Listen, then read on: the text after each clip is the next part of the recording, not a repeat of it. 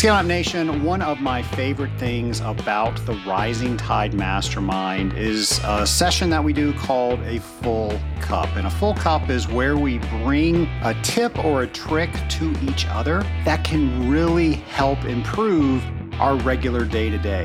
And a few months back, Eric Russo, member of the mastermind and has been on the podcast several times, he brought to us the Rocketbook folks, the Rocketbook is amazing. The Rocketbook allows you to take notes just like you would on any other notebook, but it has a scanning feature that turns what you write into searchable text. It makes your notes able for you to find. This was a game changer for me, and I know it can be a game changer for you. We have an affiliate deal worked out with the Rocketbook folks, so you can go to scalinguph2o.com forward slash rocketbook and you can receive 15% off your first order of $20 or more. Welcome to the Scaling Up H2O podcast. My name is Trace Blackmore. I get to host the Scaling Up H2O podcast, which I am just so delighted is ranked in the top 3% of all podcasts. Nation, that is amazing to me. Thank you for being a supporter of the Scaling Up H2O podcast. We can't do that on our own. We can't do that with me just talking into a microphone. The only way we can do that is with the Scaling Up Nation. The Scaling Up Nation is amazing because you have been such a supporter of this podcast and I want to personally thank everybody within the Scaling Up Nation for all the things that you do. And maybe you're back there listening and you're thinking, I didn't do anything. Well, when you are listening, that means you are a member of the Scaling Up Nation.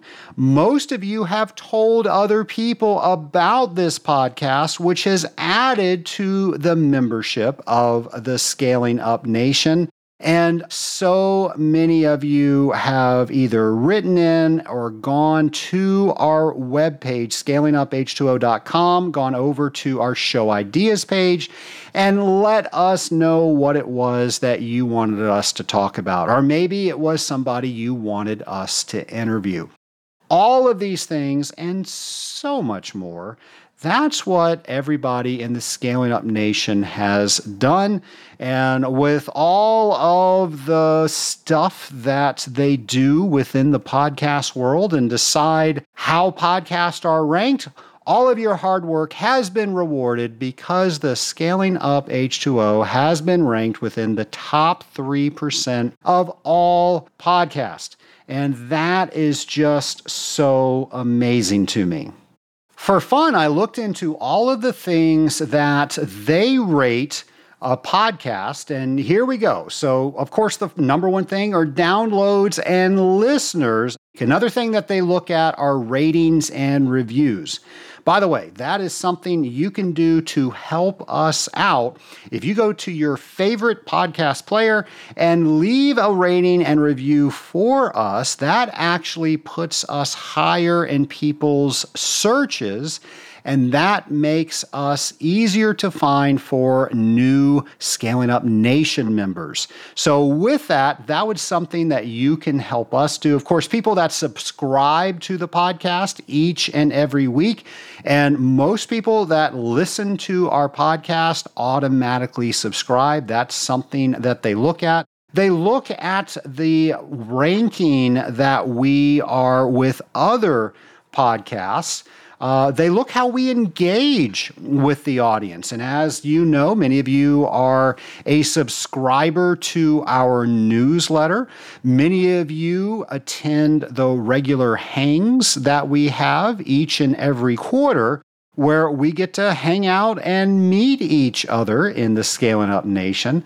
Uh, people look at the influence that the podcast has. And that's kind of a scary thing to think about what influence we have. But I think the influence that we have is that we encourage people to learn more. We encourage people to do more. We encourage people to really have fun within their day to day. Another thing is awards and recognition. And there have just been so many people when we go to water conferences that say that they listen to this podcast, they share this podcast, they've done something as a result of this podcast. And uh, so many organizations like the International Water Conference have recognized the Scaling Up H2O podcast. Of course, the listeners, you get to rate the content quality, and we are delighted that our content gets rated very highly how we are engaging with our listeners. And of course, we are doing that uh, with all of the things that I mentioned earlier, with uh, Q&A sessions at events, as well as special events like the hang that I mentioned earlier. And then they also even look at do people want to sponsor us? Are there people out there that see benefit of the podcast? And because of that, they want to talk about what they do so you can now know what they do and hopefully get in touch with them. So, those are a few things that the powers that be that rank podcasts look at. And I am extremely humbled that we are in the top 3% of all podcasts. I don't know if you know this statistic, but over 90% of all podcasts do not make it a year. And we've been around for over five years. And that's again because of all of you. So, once again, thank you, Scaling Up Nation. Please keep listening. And we, of course, will keep producing new episodes of the Scaling Up H2O podcast. When I go to conferences, one of the top things people thank me for is something that I don't do. It's something the great staff here does at the Scaling Up H2O podcast, and that's putting together all of the events that are happening within the world of water. So, here are a few ones that you might want to put on your calendar. January 22nd through 24th in San Diego, California, the Clean Tech Forum is taking place, hosted by the Clean Tech Group. Also, you might be interested in BOMA's Winter Business Meeting and National Issues Conference. That's taking place in Washington, D.C., January 28th through 31st. And then the 2024 Winter Conference in Austin, Texas, taking place February 13th through 16th, hosted by the National Association of Clean Water Agencies. For information about all of these events and so many more, you can go to scalinguph2o.com, navigate over to our events page, and find out everything that you want to know about not only these three events, but every event that we are aware of. That way, you don't have to take notes while you are listening to this podcast. And I know there are so many people that listen to this podcast while they're driving. So we are practicing safe driving within the Scaling Up Nation. So make sure your steering wheel and hands are in proper position. You are paying attention to the road while you are taking on all of this information and getting excited about about being in the world's best industry. And of course, that is industrial water treatment. I am so proud to be an industrial water treater, and I'm so proud to share that relationship with you. And of course, because of that, we are all members of the Scaling Up Nation. Nation, one of the original members of the Scaling Up Nation is our friend James McDonald. And here is James with a brand new periodic water table with James. Hello and welcome to the Periodic Water Table with James, where we think and learn about water chemistry drop by drop. Please use your week to search online, ask your colleagues, or even pick up a book to learn more about each week's periodic water table topic. If you do, at the end of the year, you'll be 52 water chemistry smarter. So let's raise the water table of knowledge together and get started. Today's topic is magnesium hydroxide. The molecular formula for magnesium hydroxide is Mg parenthesis OH close parenthesis 2. That's one magnesium atom and two oxygen hydrogen or hydroxyl groups. How does this compare to sodium hydroxide? In what form is magnesium hydroxide available? What color is it? How do you get magnesium hydroxide into solution? How much mixing does it need? What are its uses in industrial water treatment? Why would one use magnesium hydroxide over sodium hydroxide, lime, or other similar chemistries? Remember, knowledge is power, and taking the time to learn more about water chemistry each week will help make you a force to be reckoned with. Be sure to post what you learned to social media and tag it with hashtag WaterTable23 and hashtag ScalingUpH2O. I look forward to learning more from you. Well, thank you, James. One of the things I did not mention earlier that we are recognized for all the time is our wonderful guests. We have so many industry experts sharing their knowledge with us on this podcast. I would say that the knowledge base that we have in the archives of the Scaling Up H2O podcast are second to none. And if you go to scalinguph2o.com and you type in just about any water treatment topic, you are going to find that we have interviewed an industry expert. And one of the things I love doing is meeting new people within our industry and nation. I know you're going to enjoy my next interview. My lab partner today is John Crisman, Senior Water Process Engineer with Moleaer. Welcome, John. Thank you, Trace. I'm glad to be here. This is going to be a lot of fun today. We always have fun on the Scaling Up H2O podcast. So, so buckle up. The fun is getting ready to start. Well, I'm curious, what does a senior water process engineer do? Well, Moleaer is a company that is new and we create nanobubbles in situ. And nanobubbles are a new technology. And my job as a water process engineer is to find value within water and wastewater systems that nanobubbles bring. So we've had a few episodes on nanobubbles. So I'm looking forward to deepen our knowledge of this, and we're going to get all into that.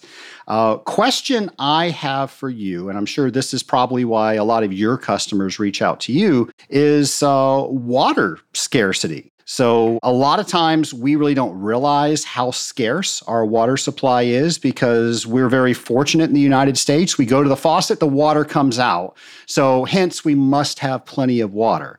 But that's not what your clients are having to deal with. So, what does a typical client call sound like for you?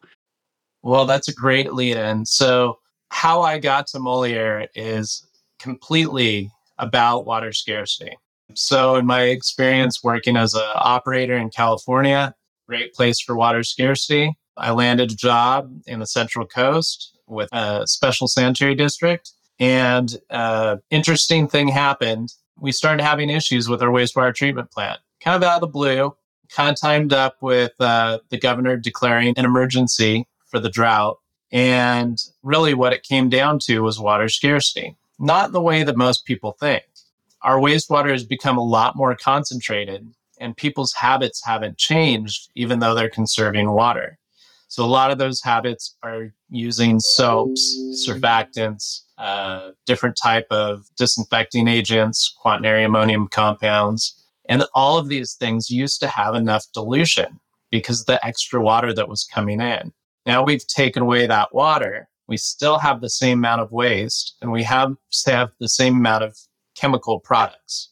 So a lot of our customers call us because they're having random issues with loss of nitrification in their wastewater treatment process. Odors have increased, problems with foaming in their anaerobic digesters, and it's totally random.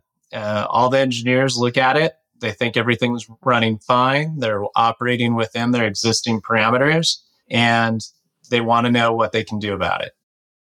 I was just reading about something you just mentioned, and it was talking about things that the pandemic have caused. And of course, during the pandemic, I think we all learned how dirty we were. We never washed shopping carts before the pandemic. I, I, think we've gotten back to not washing them again, by the way. But one of the things that everybody relearned how to do was wash their hands. And I don't think ever, anybody ever thought that, okay, we're washing our hands more, we're using more soap, we are having an impact on our wastewater systems. Yeah, it's very interesting. And in fact, I was preparing my technical paper for the upcoming WEFTEC so I was doing a little extra research to see what's new, what's come about from our look back at the pandemic. And one of the interesting articles that I found uh, was from Lysol, great maker of disinfectants, hard surface disinfectants, and they increased their production 12x. And it's remained that high since the pandemic. And then another great article says 70% of that goes to wastewater treatment plants. And so there's been a significant increase of these chemicals into wastewater facilities. So it's the unseen consequences of changing human habits. Lysol makes soap. They also make a lot of disinfectants. So all of that's not being used up when we're using it in our household. So that's going to the wastewater facility. What's that doing to the bug population of our wastewater facilities that are supposed to eat all these things? That's where it hits us the hardest. So all these chemicals can be considered amphiphilic compounds. So they're surfactants or surface active agents. So they're trying to remove oils from your skin, from your clothes, and use water as a solvent to wash it away. When it comes to our wastewater treatment plants, those types of chemicals want to keep contaminants in solution. So things like primary clarifiers and DAFs don't operate as efficiently. But those chemicals carry on whether they're bound to the solids to anaerobic digestion or whether they're uh, going to activated sludge. And they actually inhibit the respiration of nitrifying bacteria. They directly kill the bugs. And in anaerobic digesters, they inhibit methane formers. So, a lot of issues there when it comes to treatment efficiencies. You need more air on the aerobic side. On the anaerobic side, you're dealing with sour digesters uh, not performing the way that they should. John, I'm assuming the Lysol article is dealing more with the residential waste. How have things changed with industrial waste?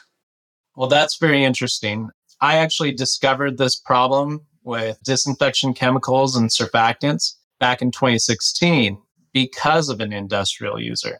I was managing a sanitary district and running their industrial waste program. So I was always working with industrial users to make sure that they weren't going to harm the municipal plant. Um, and sure enough, chemical toilet waste is very, very difficult on wastewater treatment plants. And we were able to work with industrial users to change to different types of deodorant chemicals and eliminate some of those bulk discharges. But it really opened my eyes to all the other industries that are using them, uh, specifically uh, food and beverage industry. So things have changed a lot for them because recalls on food products uh, make headlines all the time. There's not a single food producer that wants to go through a product recall. looks really bad. So all of these industries use these types of disinfecting products as clean in place procedures before and after every batch in their process. And that in itself is going to the wastewater treatment plants. Some ind- industries have pretreatment and they actually find out that they kill their own bugs in the industrial pretreatment. And then others where they're discharging to the municipalities, they're starting to see the impacts of those clean in place procedures. We have an adage in this industry the solution to pollution is dilution. So it sounds like we just throw more water through this. We can dilute it, we can get back to normal. But we started this conversation all about water scarcity. So what now? Yeah, precisely. I mean, we have to do something to actually deal with these chemicals and not just dilute them out. And to your point, the problem with water scarcity and the increased concentrations of waste is going up in industrial facilities too, as they recycle more of their own water and use less. So, really, we have to come up with a solution. And that's how I found the company that I'm currently working for. So, and we're going to talk about that in a moment, but I'm sure a lot of people are thinking. Uh, I know they've seen mandates with phosphorus and and what they can release with that, and before that, I think we saw it with molybdates, and then with zincs, and probably tin's going to be very soon. And if we go all the way back to probably the the 80s, we're we're looking at chromates and and all the things that that have been eliminated. So surely there are going to be some sort of laws enacted that we're going to have to do something. What do you think those laws are going to be? Well, I think the EPA has already identified how these types of substances are going to be covered. And it's really when a plant does their toxicity assessment, their risk assessment, and industries that are contributing to NPDES holders or industries that have NPDES permits are going to have to look at whole effluent toxicity. And at that time, they're going to have to do inventory of all the chemicals that are coming into the plant and making sure that they're not contributing. So I, I believe that the framework is already there. It just hasn't looked into that aspect of it yet. If you don't mind, take us through that process. So somebody has a permit to discharge they're discharging. Maybe they're not even looking at what they're discharging. And then something happens at the plant and an investigation is started. What is that like? Yep. So your plant can be running amazing and you do your quarterly whole effluent toxicity and you get high numbers. You get high numbers twice. Now you have to do something about it. And I believe it's called a TRA, a toxicity risk assessment. And you basically have to go through your entire plant and do an investigation to figure out why that happened. In a lot of plants, a couple that I've worked for, they never had the toxicity issue again. It was fleeting, and they had to do this massive study and increase their sampling frequency at a huge expense. So it's not something easy to deal with. And one of the possible contributions could be an industrial user or somebody upstream. And just in case any of our listeners don't realize this, this is serious because they're going to say you can no longer discharge. And then what do you do? Exactly. You have to find, you know, some new form of treatment, taking it to the next level. And usually that has a huge capital implication and operations and maintenance costs that go with that. So typically, what we do is we try to figure out what's in the water that we don't want in the water. We figure out how to get it out of the water, and then it goes somewhere like a landfill or something like that. How are you involved in that process? So, our company, Arnard Technology, actually works to partially oxidize these types of chemicals before they get to the biological process. And so we're able to break them down to a level where they're no longer toxic and instead they're actually food for the biological process. John, you shared with me an article about some work that you did with Goleta, California. Can you tell us about that? Yes, definitely. I used to actually be the operations manager at Goleta before I came into my new role. And that's where I discovered this problem. And so uh, I actually found in a treatment plant operator magazine that Moleaer was removing surfactants from wastewater using nanobubbles. Since surfactants had been my issue for years now, I had to get them on site as quickly as I possibly could. So within two months, we had a full scale pilot uh, installed at the headworks right after screening and grit removal, but before primary clarification and we were just pulling a side stream out of a channel and recirculating it through a nanobubble generator. The results were immediate. Visually, there wasn't uh, stable foam on the top of the basins. Uh, both the hydraulic equalization basin, the primary clarifiers, everything cleaned up and odors went away. But I really saw improvements to the biology, much more stable operations, uh, consistent nitrification, denitrification. And ultimately, we were able to save about 40% on our energy bill through more efficient oxygen uptake from the bacteria, uh, more efficient oxygen transfer. And ultimately, we could do more with less biomass under aeration. So it was very exciting, something that, you know, ultimately made me want to be part of what this new technology is and bring that message to the entire community. We have done a show before where we talked about bubble size does matter. So maybe we do a recap here. So we've got macro bubbles, micro bubbles, nano bubbles. What, what's the difference? So I can quote the size of nanobubbles. Nanobubbles are about 100 nanometers in diameter. That's the average. But nanobubbles have a very unique properties to them, different than micro and macro bubbles. When we talk about micro and macro bubbles, we're usually talking about oxygen transfer, dissolved oxygen.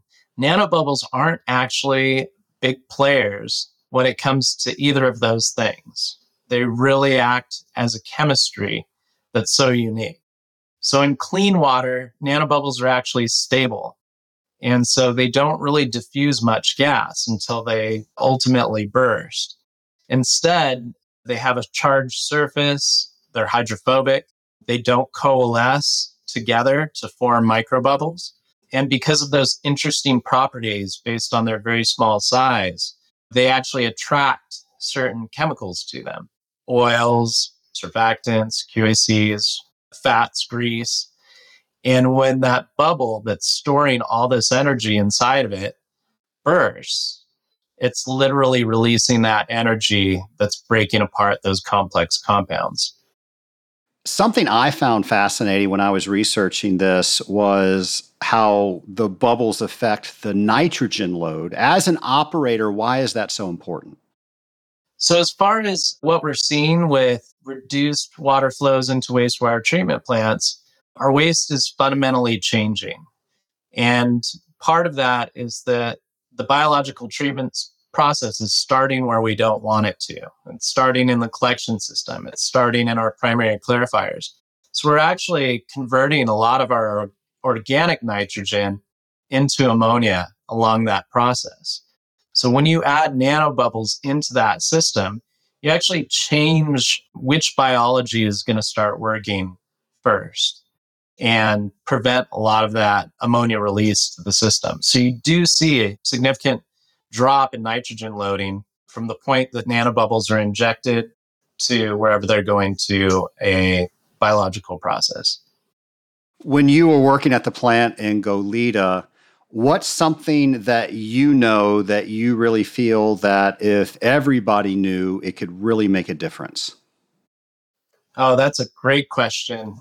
Well, one thing that I've learned from wastewater is that knowing just one thing doesn't go too far, that you have to learn something absolutely every day. But what I would say to other operators is consider these other types of chemicals that are coming into the treatment facility.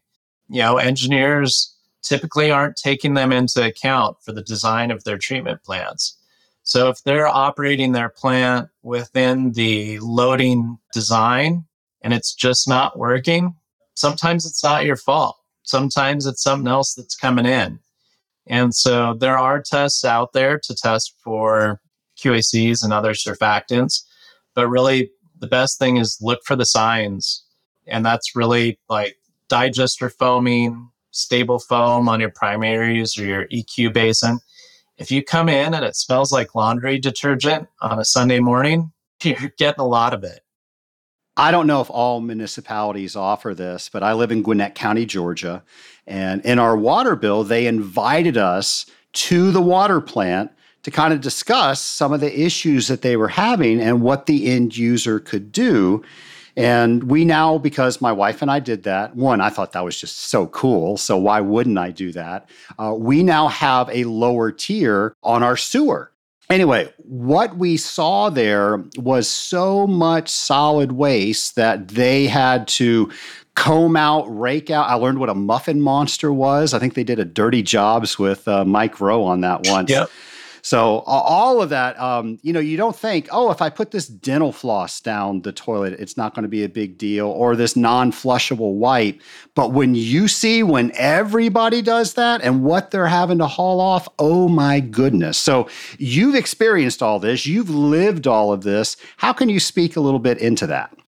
Definitely. And, you know, my shameless plug for Goleta Sanitary District is that they have done an amazing job the entire time that I was there for, for over nine years, reaching out to the community and bringing the community into the wastewater treatment plant to see what's going on.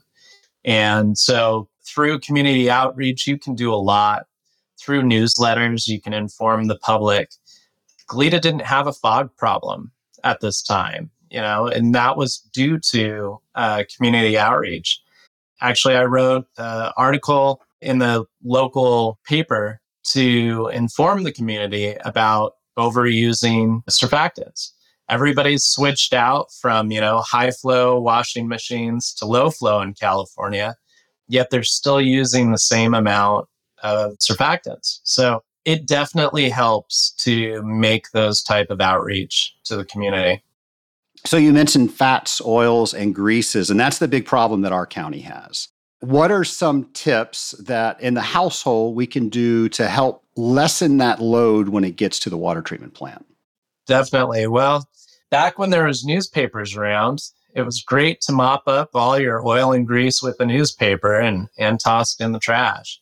But one thing that you can do that's that's really easy, they sell little squeegees for your pots and pans or you can just squeegee them out into the trash before you go ahead and wash your pots and pans.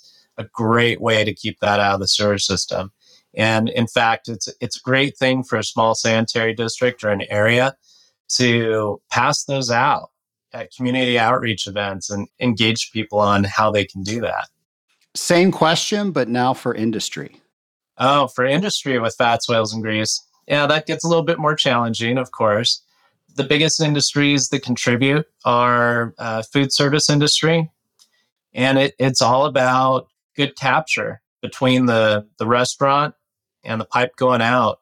And so, having properly sized interceptors to collect oil and grease and properly maintaining them John, my apologies. I normally ask this at the top of the show, and I was so excited to get into our interview. I totally forgot, but I'm curious what got you into this industry? Well, that's a great question. I really love water and wastewater now, so I, I like telling this story. I actually started out just finding a job, any job that I could when I moved out of my parents' house. And that job was uh, installing underground utilities. And so I was actually putting in sewer mains, water mains, and I saw the guys working for the city and I was like, you know, I know a lot about this. I bet you I could do that job really great. And so, first job, water distribution, treatment operator. And getting into the treatment side on the drinking water was great. And I saw the chemistry, the physical separation processes, I said, I gotta, I gotta really invest in this. And so became certified as quickly as I could, moved up as quickly as I could. And the next step was taking a wastewater job. There was a, a little bit of a pay increase, but more than anything, when I got involved with wastewater, I said, this is where I'm going to spend the rest of my life. And through increasing certifications, studying hard, going to school, getting a bachelor's degree in engineering management, I was able to manage a sanitary district. And now I'm working with a water technology, a startup water technology company, bringing a solution, you know, really to the planet with a innovative technology. So every conference that I go to, I'm, I'm, I'm around my people. John, you mentioned certifications. What certifications do you hold? So currently I have a California grade five wastewater treatment certification and a TCEQ Texas uh, Class A certification. On top of that, I have in California a drinking water two in both treatment and distribution. And then beyond that, I'm a CWEA uh, laboratory technologist one. So some of those I've heard of. The, the question I have is if somebody's working in this field, how do they find out what certifications they should hold? That's a great question. If you're in California, it's usually pretty obvious. Your employer knows it. But really, it's great to reach out to your local WEA. They usually know what requirements there are, and they usually uh, have class listings for your area. So they, they're a great resource for that. When we were speaking right before the interview started, you were telling me you just got back from Wisconsin working with some cheesemakers. Tell us about that trip. Yeah, definitely. We had an interesting installation of our technology in Wisconsin. So I got to learn not only about the cheese making process itself, but a lot about dairy wastewater and the best way to treat it.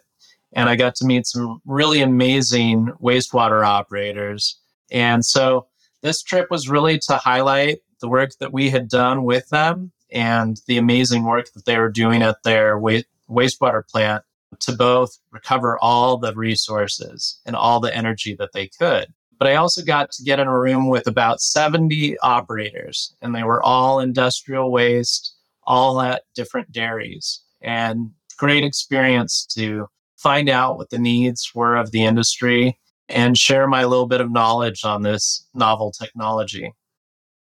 I'm trying to remember my knowledge of cheese making because we've got a couple of plants. So I think uh, which is like a stomach enzyme, they they put in the water, and that creates the curds in the whey. They discharge the whey. What issue does that create downstream? So it really comes back to some of the issues that most uh, industrial waste has in the food and uh, beverage industry, is that they have to clean like no other interesting part about walking into a, a food facility, they literally have foamers to hit your boots as you walk through every door. And that's just going down a drain into the wastewater plant. But each day and between each batch, they have to do a thorough cleaning. And so those slug loads of disinfectant and surfactants just create all sorts of havoc for wastewater treatment plants and, and the operators. And then the other thing with industrial waste versus uh, municipal is that it's not a constant or consistent flow. And there's usually not great communication between the production floor and the industrial facility. So when you're expecting to get food on a Monday for your plant and it doesn't come, that can do a lot of damage, especially when they double production on Tuesday there's a lot of unforeseen issues that come into an industrial facility that that really create challenges.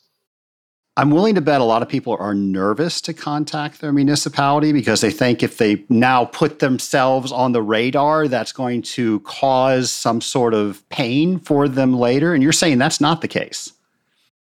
I was referring more to the production in the factory and the and the industrial wastewater, but you're right it actually helps a lot to have that communication between the industrial and the municipal. If you're discharging to them and you can give them a heads up, opening those lines of communication just creates transparency and just really helps uh, the relationship.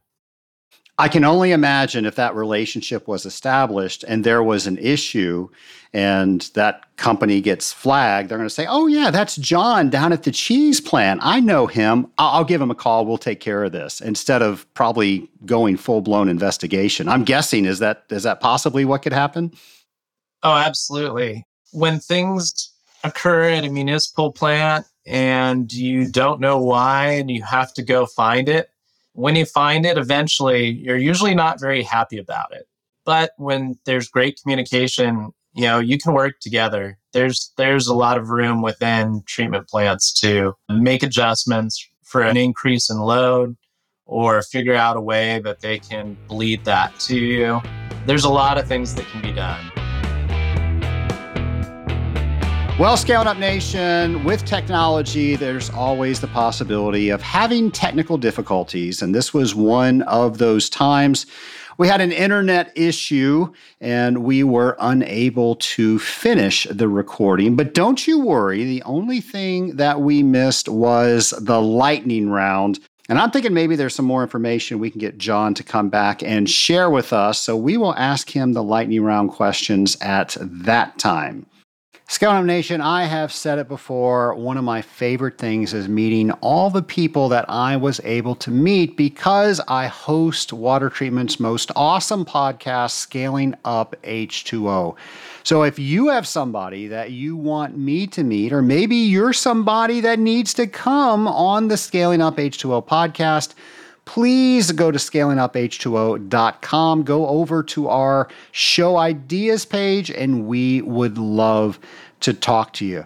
Now, so many people ask us, hey, what can we do to help the Scaling Up H2O podcast? And as I said in the beginning of the show, you have already done it. But if you haven't, please subscribe to this podcast. And that ensures that each time we release a new episode, and we do that every single Friday, we are very dedicated to make sure that we have a new show for you each and every week. So when you subscribe, you get notified that we have a brand new show we would love it if you rate this show. If you rate this show, write us a quick review. That helps us with every podcast player that is out there. And by the way, if you find a podcast player that does not have scaling up H2O, let us know that too, because our staff really tries to comb the internet. And anytime there's a new podcast player out there, we try to make sure that they get our feed. So it makes it as easy as possible for everybody out there in our community to find the Scaling Up H2O podcast. Of course, you can help grow our community by doing what you are doing. And that, of course, is sharing these episodes. One of my favorite statistics that we have is not only the people that listen to these podcast episodes, but we have so many episodes that are shared, and that's unusual for a podcast. So please keep doing that. Of course, you can follow us on social media. I will say that our top social media outlet is LinkedIn. It seems to be that's where the majority of the Scaling Up Nation members are. So if you are on LinkedIn, by all means, try to follow us and we will keep you up to date with every episode that's coming out. You will know before others know.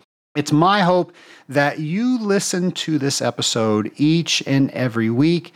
And like I always say, if there's anything that you want us to do, don't keep that to yourself. Go to scalinguph2o.com, go over to our show ideas page, and we will try to get that on the air. A couple of weeks ago, I got the privilege of doing one of our Pinks and Blues episodes. And we call Pinks and Blues episodes episodes that we just answer questions from the audience. We get to get really down and dirty and technical. And why Pinks and Blues? I don't know. It just kind of struck me that that's what we were going to call it when I started doing those types of episodes years ago. And that was a term that my father taught me. And I think that's because in our softener test, we would make red water turn blue and determine what the hardness factor was. So from that point on, doing any test to my father was called running pinks and blues. He also called it Betty Crockering, but I don't think that fit for an episode. So there we go. There's the story of pinks and blues. And folks, I always do pinks and blues from what people recommend for me to do, what they have questions about, what they want to hear about, what they think the audience wants to know. All of those pinks and blues all come from this scaling up nation. They're my favorite episodes to do. Truth be told, they are my hardest episodes to do because I'm not just interviewing somebody that has all of the industry knowledge. I now have to make sure the knowledge that I have is the latest and greatest. And I'm thinking about all the things that we talked about back on episode 336 when we were talking to Swati Sharma, and she was telling us how we should deliver content, how we should write a paper. And I encouraged everybody that there was a paper inside them, and hopefully they could present a paper at a conference Well, I shared in that episode that when we are giving information to others, we are becoming better students ourselves because we're trying to learn more about the topic because we're anticipating the questions that others are going to ask and how we're going to explain those questions. So, because of you asking me to do episodes on Pinks and Blues episodes, I get to do a lot of research. I get to talk to a lot of people and I get to make sure that the information that I am bringing you is the catalyst to get you interested in learning about something you might have already known about, or maybe it's something you knew a little bit about and now you know a little bit more, and now you're going to go learn even more on it. And it's my hope you take that and you share that with somebody, not only by sharing the episode, but also by sharing your knowledge, because that keeps our community growing. That raises the bar in the industrial water treatment community. And that is our mission here on the Scaling Up H2O podcast. And of course, we will have a brand new episode for you next Friday that does that very thing. Until then, have a great week, folks.